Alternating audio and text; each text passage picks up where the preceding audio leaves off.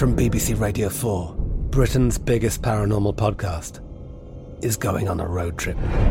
I thought in that moment, oh my God, we've summoned something from this board. This is Uncanny USA. He says, Somebody's in the house, and I screamed. Listen to Uncanny USA wherever you get your BBC podcasts, if you dare.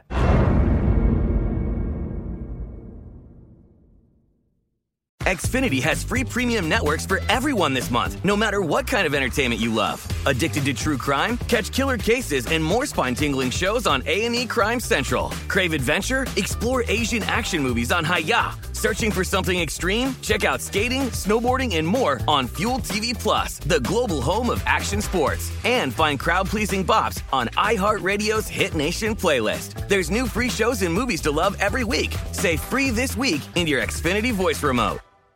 When you buy Kroger brand products, you feel like you're winning. That's because they offer proven quality at lower than low prices. In fact, we guarantee that you and your family will love how Kroger brand products taste, or you get your money back. So next time you're shopping for the family, look for delicious Kroger brand products because they'll make you all feel like you're winning. Shop now, in store, or online.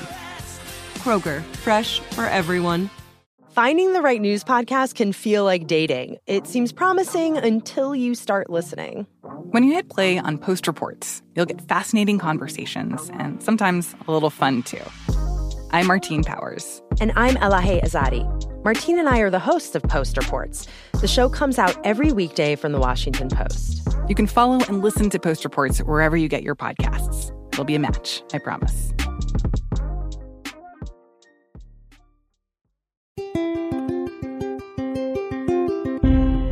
On this episode of Newt's World, my guest today is a good friend and somebody I've admired for many, many years, Peter Schweizer. He says that in a quarter century as an investigative journalist, the research for his new book, Red Handed, and I'm quoting Peter, is, quote, the scariest investigation he's ever conducted. We've known for many years that the Chinese government has been trying to infiltrate American institutions. What is wholly new, however, are the number of American elites who are eager to help the Chinese dictatorship in its quest for global power. Presidential families, Silicon Valley gurus, Wall Street high rollers, Ivy League universities, even professional athletes are all willing to sacrifice American strength and security on the altar of personal enrichment. In Red Handed, Peter presents his most alarming findings by revealing the secret deals wealthy Americans have cut to help China build its military, technological, and economic might. Peter and his team of forensic investigators spent over a year scouring a massive trove of global corporate records and legal filings to expose the hidden transactions China's enablers hoped would never see the light of day. Red Handed exposes the nexus of power between the Chinese government and the American elites who do its bidding. So I'm really pleased to welcome my guest, Peter Schweizer, who's the author of many investigative books, but in particular, Red Handed How American Elites Get Rich Helping China Win.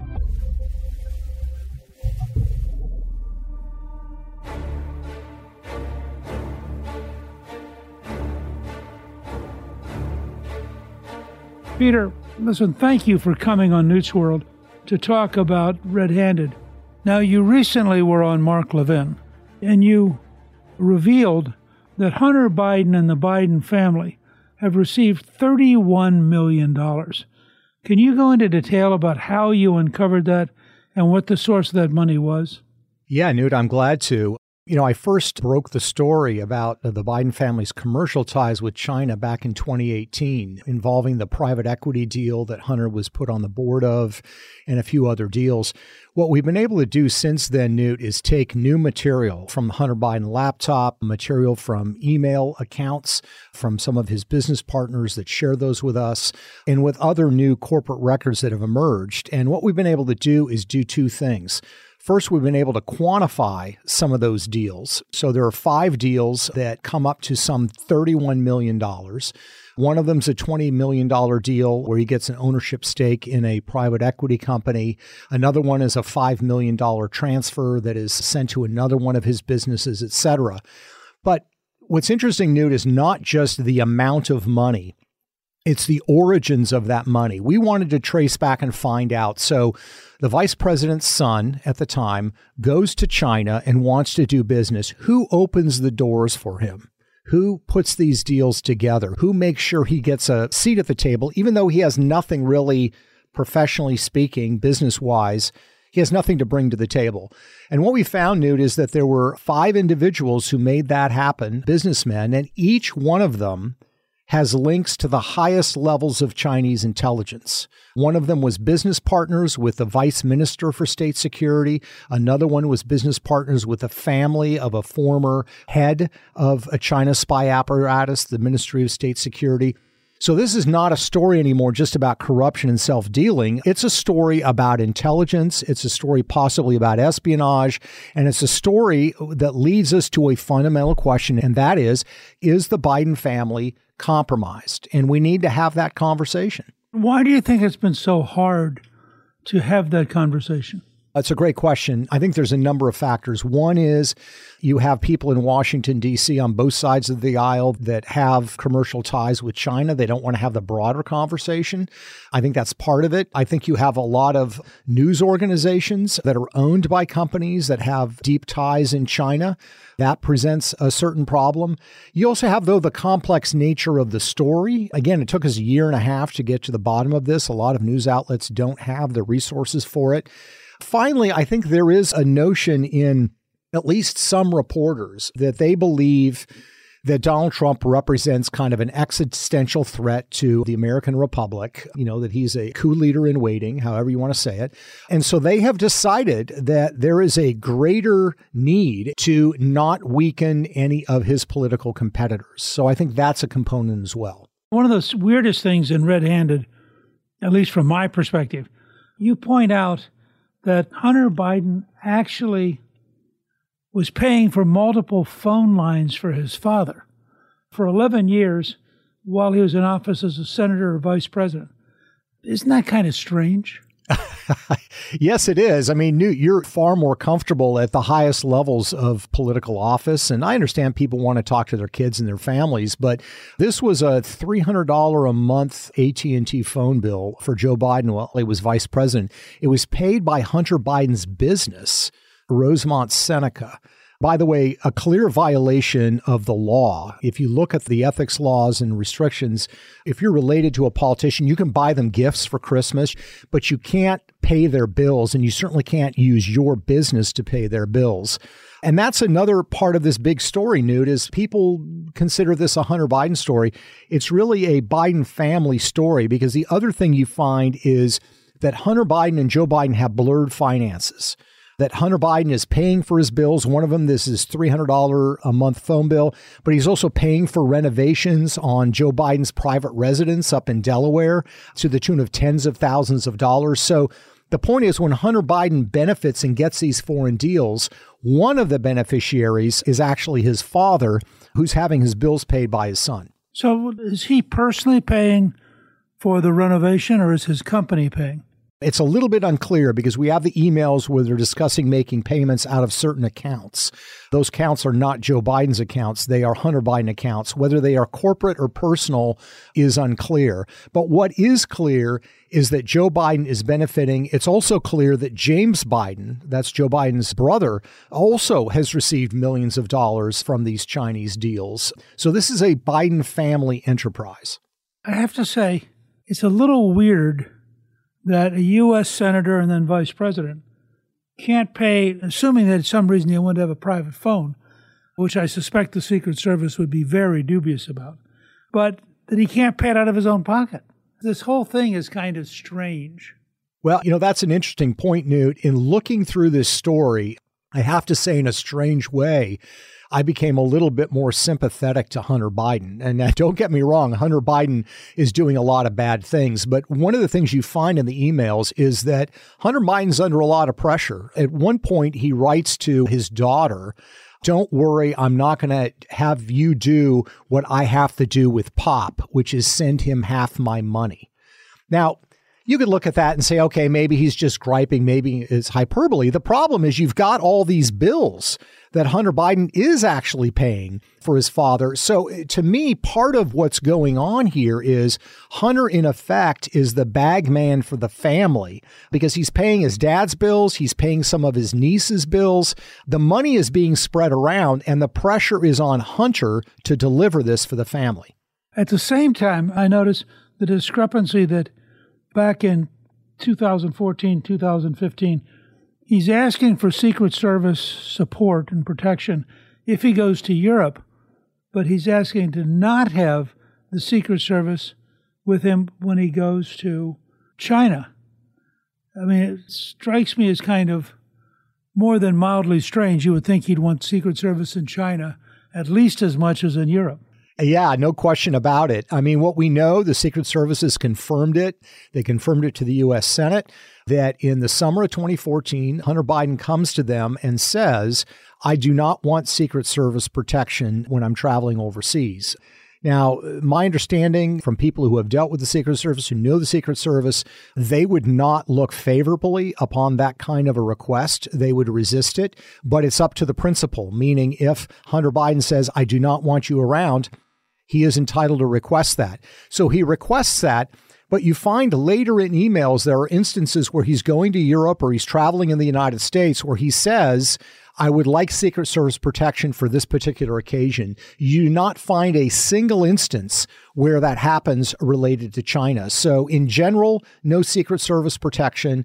And look, this is at a time where obviously he has drug problems, or other things going on, but it's very, very clear for at least one reason, if not a multitude of reasons. He does not want a U.S. law enforcement agency to know where he's going, who he's meeting with, and what he's doing. And I think it has something to do with the drug use, but I also think it has a lot to do with the specific people he's dealing with when he goes to China.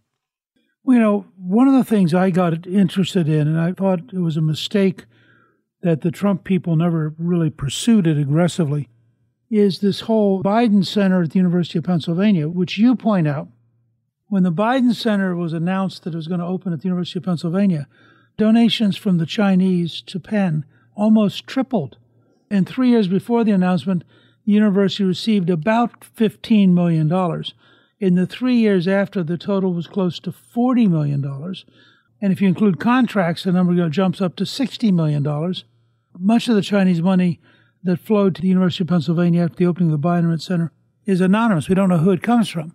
But I don't think you get that kind of money out of China without Xi Jinping and the Chinese Communist Party being happy with the deal. And it's interesting, I think to this day, correct me if I'm wrong, but the Biden Center still remains invisible in terms of reporting any of their transactions. So here you have a guy running for president and now president who is involved with a center which got millions and millions of dollars, probably from China, although since it's secret, they could claim, well, they don't know what the University of Pennsylvania did with all that money.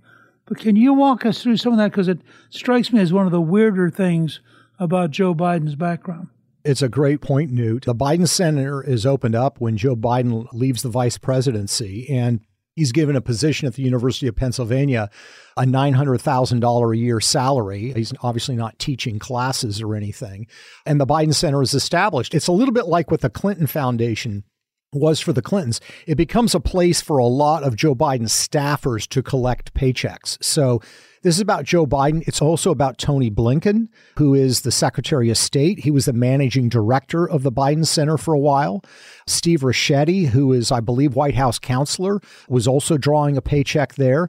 And so you see this money, this Chinese money flowing into the University of Pennsylvania. We don't know how much of it ends up at the Biden Center, but it's curious, as I point out in the book, there is a million dollar check that comes from a Chinese company that is a major owner of a firm called China Molybdenum, which is a company that mines very specialized minerals, that exact company does a deal with Hunter Biden's Chinese financial firm in Africa.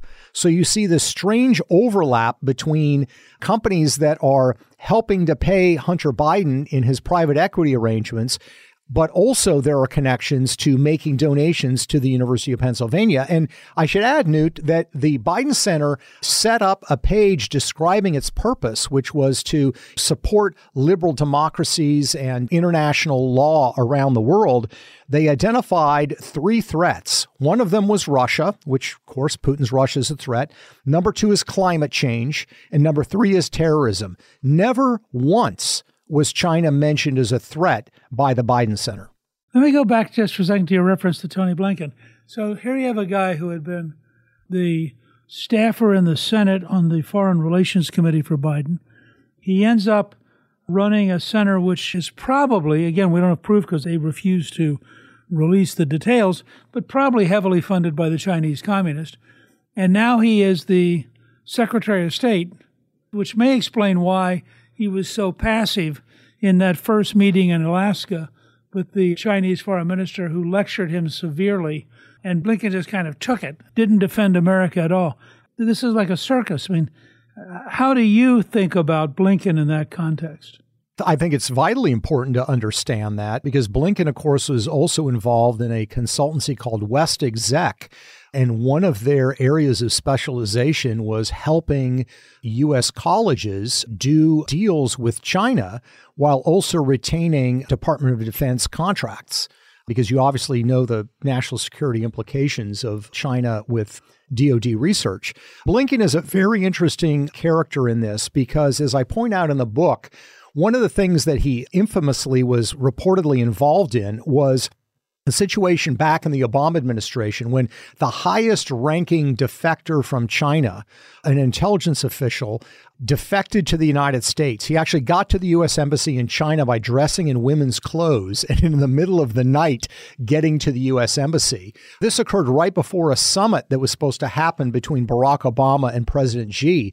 Blinken reportedly was the U.S. official that said, you know, we can't take this guy, we need to send him back. The highest ranking security official ever to defect to the United States did, in fact, go back. Reportedly, it was Blinken that pushed aggressively for that. And of course, he got 15 plus years in jail. So, yes, the problem with uh, the Bidens in China is Hunter Biden and the family but it's also Tony Blinken, and it's also his national security advisor, who, of course, was paid in a fellowship at Yale University at a center that is financed by the co founder of Alibaba and is a major apologist. Talks about the fact that communist China is a great country, it's misunderstood, no human rights problems, etc. So you've got this sort of consortium of relationships that I think are of concern.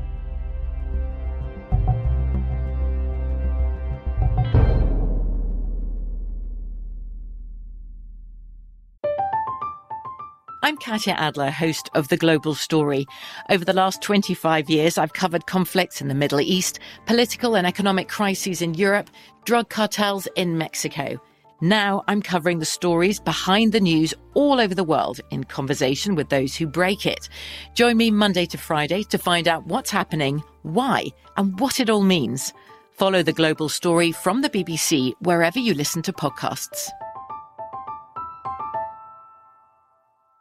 Xfinity has free premium networks for everyone this month, no matter what kind of entertainment you love. Addicted to true crime? Catch killer cases and more spine-tingling shows on A&E Crime Central. Crave adventure? Explore Asian action movies on Hi-YAH. Searching for something extreme? Check out skating, snowboarding, and more on Fuel TV Plus, the global home of action sports. And find crowd-pleasing bops on iHeartRadio's Hit Nation playlist. There's new free shows and movies to love every week. Say free this week in your Xfinity voice remote.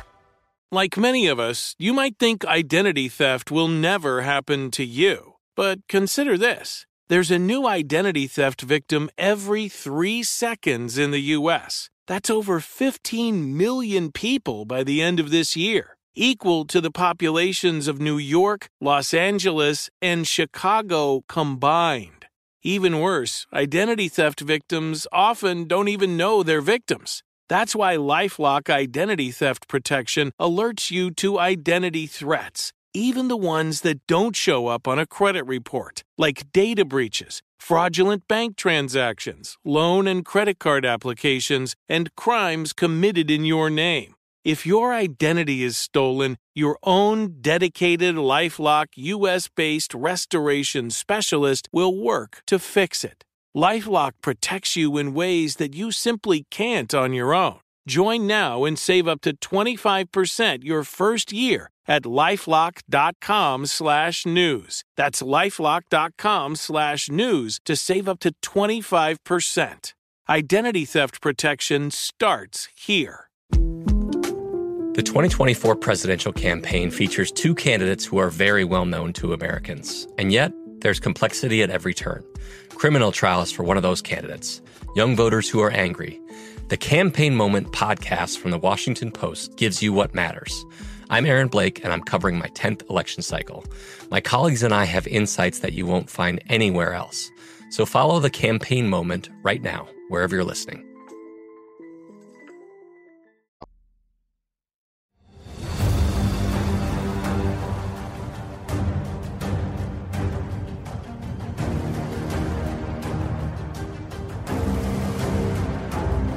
You also lay out a very interesting case about Bill Gates and Microsoft and the degree to which Microsoft was prepared to, in effect, help the Chinese communist dictatorship police human rights by censoring things and by shaping Microsoft offerings in China to fit the dictatorship's requirements. I mean, that apparently became a fairly significant part of Microsoft.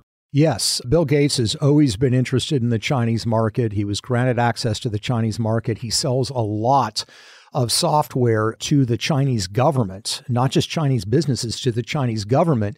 And that's come with a price. Part of it is censoring communications. They used to have platforms for blogging, et cetera. They don't really have those as much anymore, but they were actively censoring. But Microsoft has also done something else, I think, very concerning, Newt, and that is that they are doing joint research in artificial intelligence in China with institutions that are known to be directly controlled by the Chinese military. And artificial intelligence is one of those areas where President Xi has said this is the heart of the competition with the United States. And if we can win the race in artificial intelligence, we can seize, in his words, the commanding heights when it comes to this competition with the United States. Microsoft is actually funding and supporting Chinese efforts in this behalf. Google is doing the same thing. So it's this very bizarre situation where they are subsidizing our military competitor. On top of that, Bill Gates is an advisor of sorts to President Xi. He was brought into the Chinese Academy of Engineering, which sounds like this wonderful sort of scientific organization as I point out in the book and quote extensively from the organization itself, it's actually controlled by the Chinese Communist Party. And part of its role is to advise the president to expand the technological capabilities of the Chinese state. And Bill Gates is a member and actively involved in that organization. It's doubly interesting because I just read a brief article last week that the Chinese now have an artificial intelligence television moderator it's apparently, I'm guess, a hologram, but driven by artificial intelligence on Chinese television. I have no idea what that means. And certainly, given the quality of some of our television moderators, artificial intelligence would probably be a major step up. But it's clear that if you look at everything they're doing, they're making major investments in technological advance.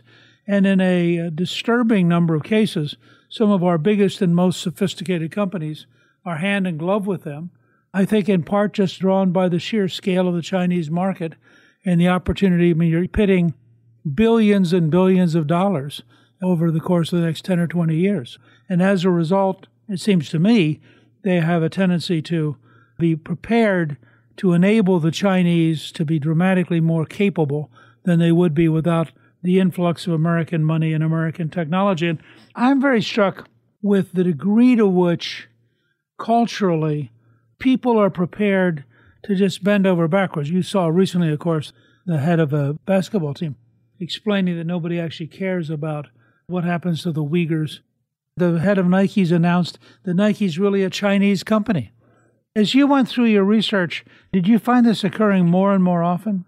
Yeah, and I think there's a couple of things going on there, Newt. I think you're absolutely right. The lure of the Chinese market, its size, is an enormous attraction to U.S. corporate leaders. I think we've also seen culturally sort of a waning of the sense that corporations and corporate executives view themselves as Americans. And in fact, some of these CEOs aren't even Americans, they're from other countries. I think, though, in some instances, there's more at work than just that. I think there is a attraction to the Chinese dictatorship. And what do I mean by that?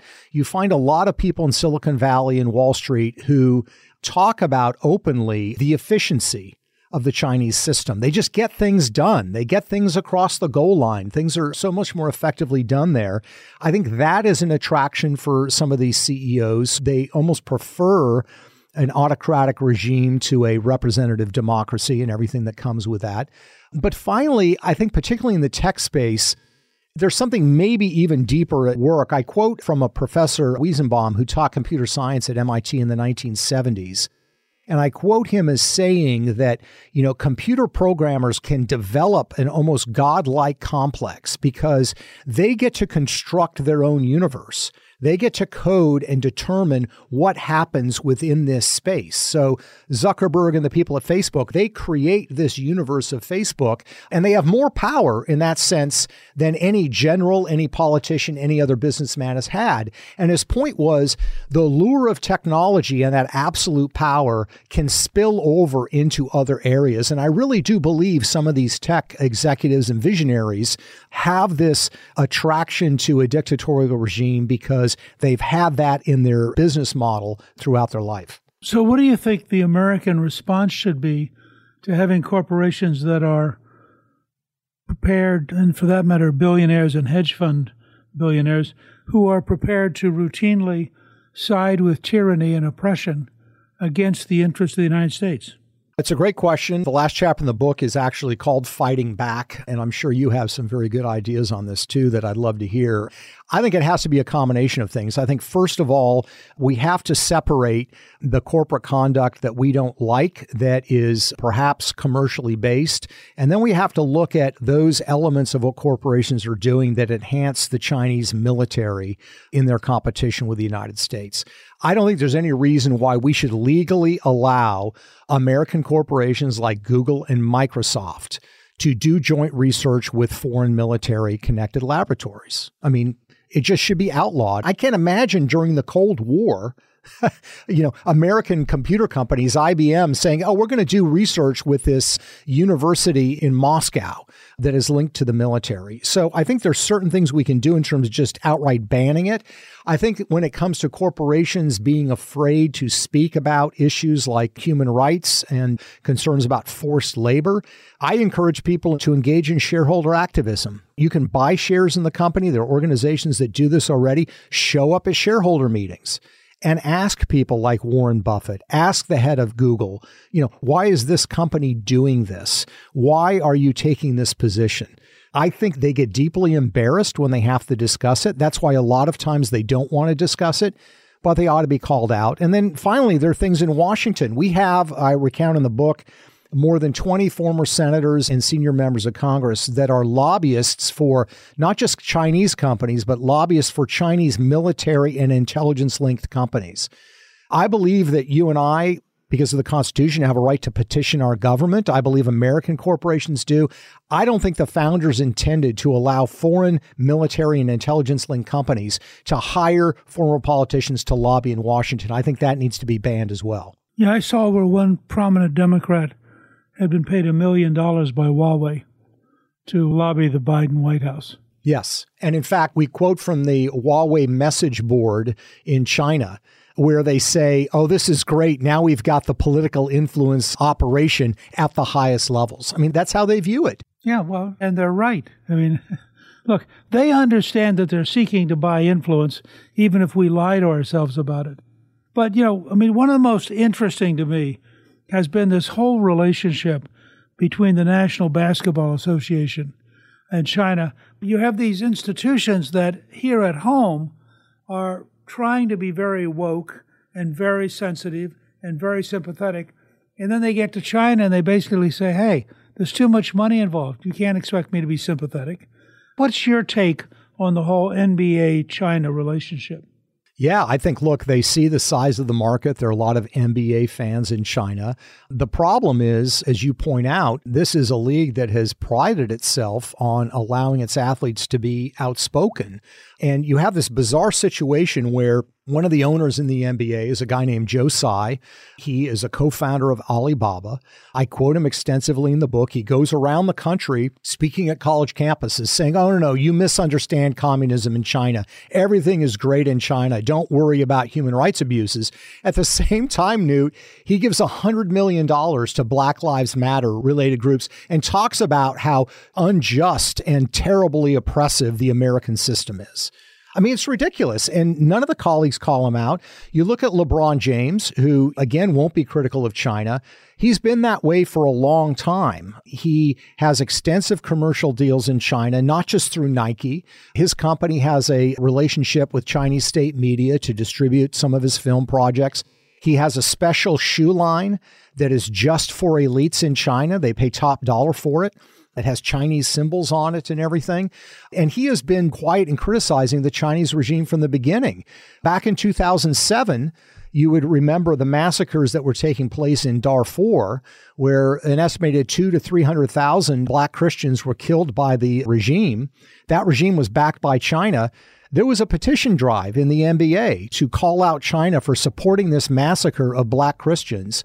LeBron James refused to sign the petition you know, so his silence has been deafening. Again, I think the solution here is these individuals need to be shamed, they need to be called out, and it's up to the media to do that.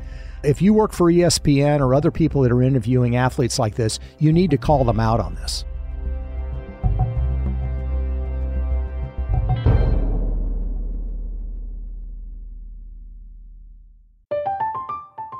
I'm Katya Adler, host of The Global Story. Over the last 25 years, I've covered conflicts in the Middle East, political and economic crises in Europe, drug cartels in Mexico. Now I'm covering the stories behind the news all over the world in conversation with those who break it. Join me Monday to Friday to find out what's happening, why, and what it all means. Follow the global story from the BBC wherever you listen to podcasts.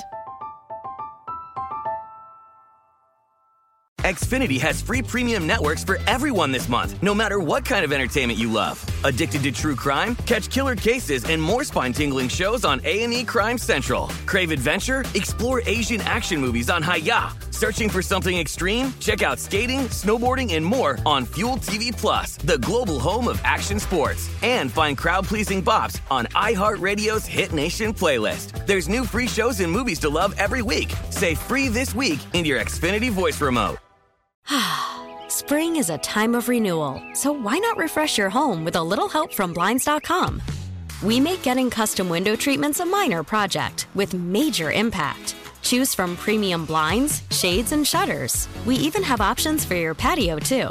Blinds.com invented a better way to shop for custom window treatments. There's no pushy salespeople in your home or inflated showroom prices. Our design experts can help you find the perfect window treatments on your schedule. We'll even send free samples directly to you. Plus, we can handle the measuring and installation for you. Unlimited window treatments installed for just one low cost. And with Blinds.com, you'll always get transparent pricing, no hidden fees. Our free shipping and 100% satisfaction guarantee can put the spring back into your step and into your home, too. Shop Blinds.com right now and save up to 45%. Up to 45% off for a limited time at Blinds.com. Blinds.com. Rules and restrictions may apply. The best conversations I have with my colleagues are the ones that happen when no one is looking, when we're not 100% sure yet what to write. Hopefully, having conversations like this can help you figure out your own point of view. That's kind of our job as Washington Post opinions columnists. I'm Charles Lane, Deputy Opinion Editor. And I'm Amanda Ripley, a contributing columnist. We're going to bring you into these conversations on a new podcast called Impromptu. Follow Impromptu now, wherever you listen.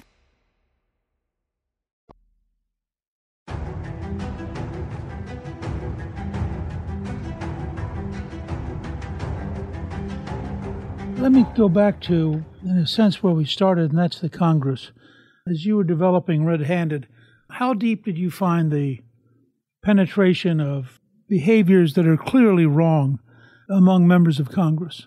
Well, it's a good question. I mean, when you look at what does China want from elites in the West that it's doing deals with? And there's this Chinese intelligence approach that loosely translated to English means big help with a little bad mouth. And what they mean is they don't mind if people call them out on the Uyghurs occasionally. They understand that that has to happen.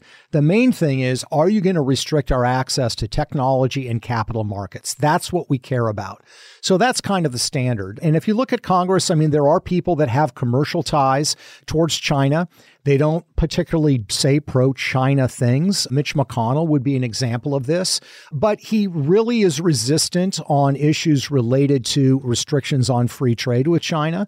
Doesn't seem to be particularly motivated on some of these technology issues we've talked about. So that's one example. You could then look at Dianne Feinstein from California, senator, a former chairman of the Senate Intelligence Committee, who makes the most ridiculous statements. You know, she's compared the Tiananmen Square massacre, where 10,000 civilians were killed. Some of them were run over by tanks by the Chinese military. She compares that to Kent State, where there were four killed and nine wounded. She has said that Chinese government can actually be more representative than the American government. But more to the point, her husband has done massive deals in China to the tune of hundreds of millions of dollars. And you had this bizarre situation, Newt, in 2010 Dianne Feinstein is the chairman of the Senate Intelligence Committee. Her husband co owns a Chinese computer company called Legend, which for some reason got a contract to provide computers to the U.S. military. Who knows how that happened?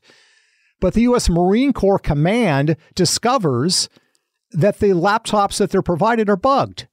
So, the chairman of the Senate Intelligence Committee's husband co owns a company that is selling bugged computers to the United States Marine Corps. I mean, it's truly a remarkable situation. But that never broke loose into being a big story, did it?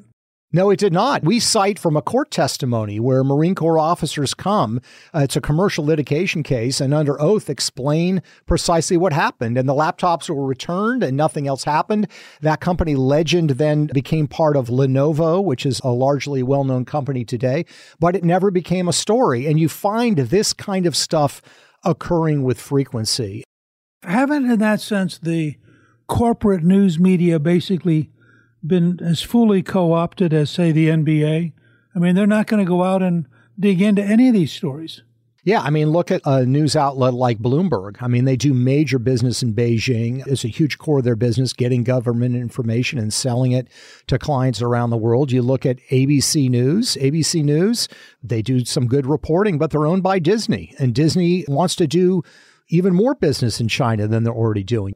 It's a major problem that major corporations that have very aggressive ambitions in China control a lot of these major news outlets. Just look at some of the instances that have occurred. They understand if you call out China on something, it's going to hurt your bottom line in China. I know from personal knowledge of the people who were involved that Bloomberg News had begun a serious investigation of corruption in China. And they got a message back that said, We will take out all of the Bloomberg facilities in every office in China, and it will cost you about a billion dollars a year. And they stood up for journalistic integrity, right, Newt? That's right. At that point, they caved totally, and the person who told me the story resigned and just said it was so disgusting to watch the Chinese blackmail them and get away with it. And I think that we're seeing this again and again. Now, you have had, not so much in reaction to the Chinese story, but in reaction to various examples of members of Congress who have done suspiciously well in beating the stock market. You had 25 Democrats and two Republicans sign a letter calling for banning members of Congress from owning or trading stock while in office. What's your reaction to the general notion that we have to have some kind of major reform that puts a wall between what members learn as members of Congress and what they do in the marketplace? Well, you know, my view is two things. Number one, insider trading by some members of Congress, certainly not all, is a major problem. And it's also just a question of trust. It has gone on. People know that it goes on. And it's just one other thing that leads Americans to believe that the political class is more self interested than anything else. The second thing, though, is I believe we've got to have members of Congress invested in the success of our economy. So, my view, Newt, is that we should ban options trading by members of Congress. This is where you make a very leveraged bet Nancy Pelosi's husband does this very aggressively to the tune of millions of dollars. So he could stand to lose tens of millions if he bets wrong. And he seems to bet right a whole lot.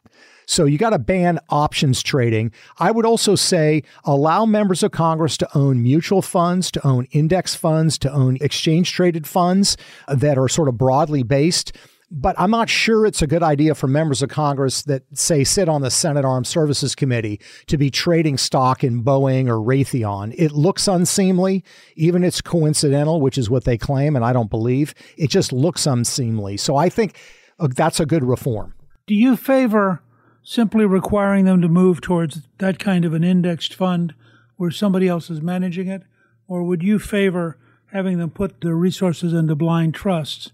And how would you handle the spouse challenge? I mean, in the case of Feinstein and Pelosi, the real driving force are their husbands. That's exactly right. You have this problem that spouses, they'll have joint assets, but then they'll only have certain assets that are being held by the spouses. So that's an enormous problem. And you also have the problem of adult children. Senator Ron Wyden from Oregon has a son who runs a hedge fund. Now, I don't know that anything wrong is going on there, but you have the problem additionally of adult children. So, you know, it's an enormous problem. I think blind trusts are a great idea in theory. What lawyers have told me is that it prevents the financial manager from communicating trades with the principal, but it does not prevent the principal from calling up and having a chat with a broker and saying, Hey, how's your day going? Oh, it's going great. Oh, we got this massive legislation that's going to affect oil companies. Have a great day. And the guy can trade on it. So there's not going to be a silver bullet, but I think we need to make it clear and clean. So if you go to indexed funds and that sort of, in a sense, anonymous, which puts you in with everybody else, would you then require that also be true of the spouse? Yes. Now, here's where I play the card, which is absolutely accurate, which is I'm not a lawyer. I would say for spouses, I would probably try to extend it to adult children but yes, I think you would extend it. You have to, because at the end of the day, use the example of bribery, Newt. If you bribe a politician or if you bribe their spouse to get a favor from the politician, it doesn't matter. And I think with insider trading, it's insider trading whether the politician themselves makes the trade or whether their spouse does. So you also have, I guess, in terms of the children, you have the Hunter Biden example.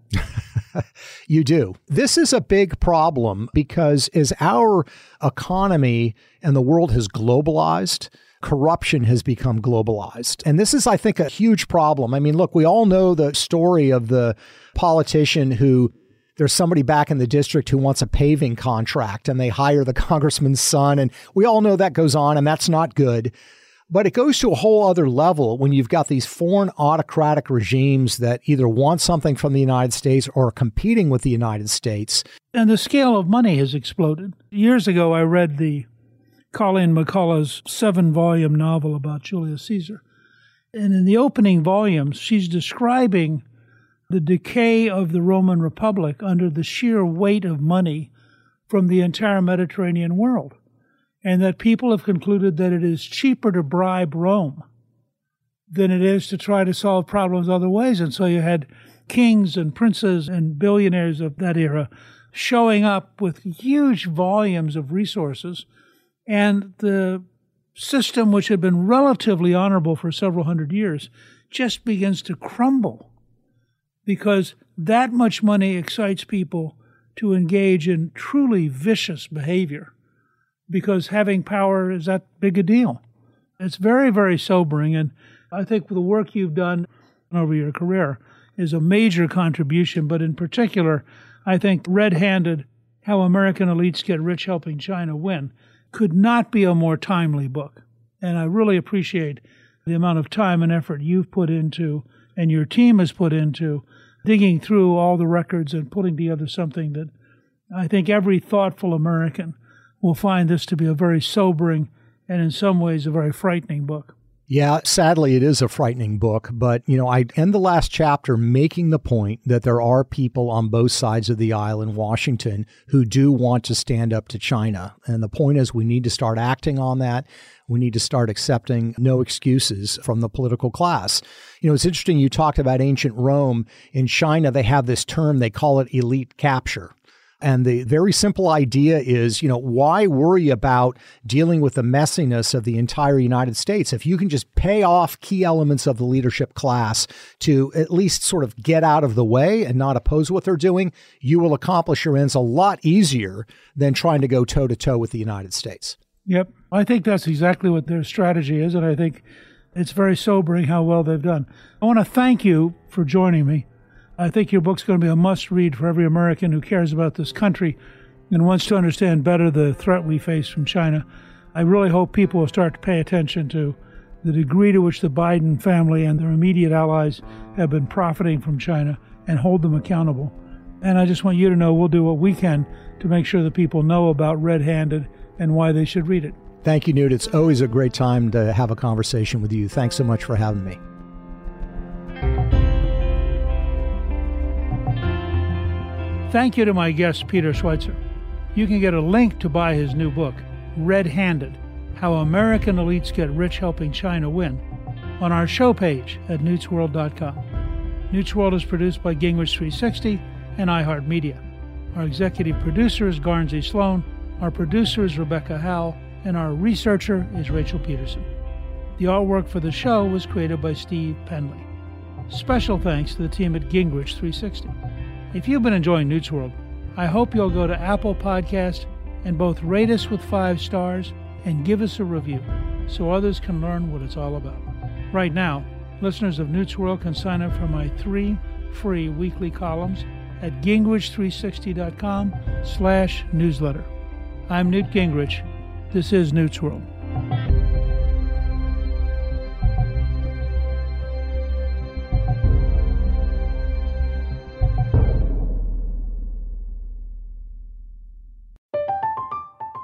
I'm Katya Adler, host of The Global Story.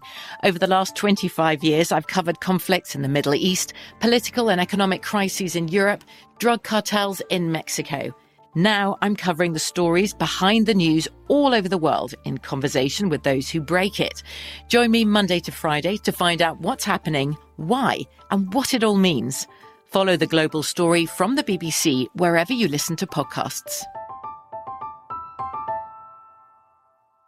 Xfinity has free premium networks for everyone this month, no matter what kind of entertainment you love. Addicted to true crime? Catch killer cases and more spine-tingling shows on A&E Crime Central. Crave adventure? Explore Asian action movies on Hi-YAH. Searching for something extreme? Check out skating, snowboarding, and more on Fuel TV Plus, the global home of action sports. And find crowd-pleasing bops on iHeartRadio's Hit Nation playlist. There's new free shows and movies to love every week. Say free this week in your Xfinity voice remote. Judy was boring. Hello. Then Judy discovered ChumbaCasino.com. It's my little escape. Now Judy's the life of the party. Oh, baby, Mama's bringing home the bacon. Whoa, take it easy, Judy. The Chumba life is for everybody. So go to ChumbaCasino.com and play over 100 casino style games. Join today and play for free for your chance to redeem some serious prizes. chumba ChumbaCasino.com. No purchase necessary. Void where prohibited by law. 18 plus terms and conditions apply. See website for details. We are the voice of NASCAR. The green flag is in the air, and we are underway. The great American race. The Motor Racing Network. NASCAR Cup, Xfinity, and Craftsman Truck Series Racing live on your hometown radio station and MRN or NASCAR.com. Martinsville, Talladega, the Chicago Street Course. We have the side by side action and last lap passes for the win. Photo finishes. Ryan Blaney will win. The voice of NASCAR, the Motor Racing Network work.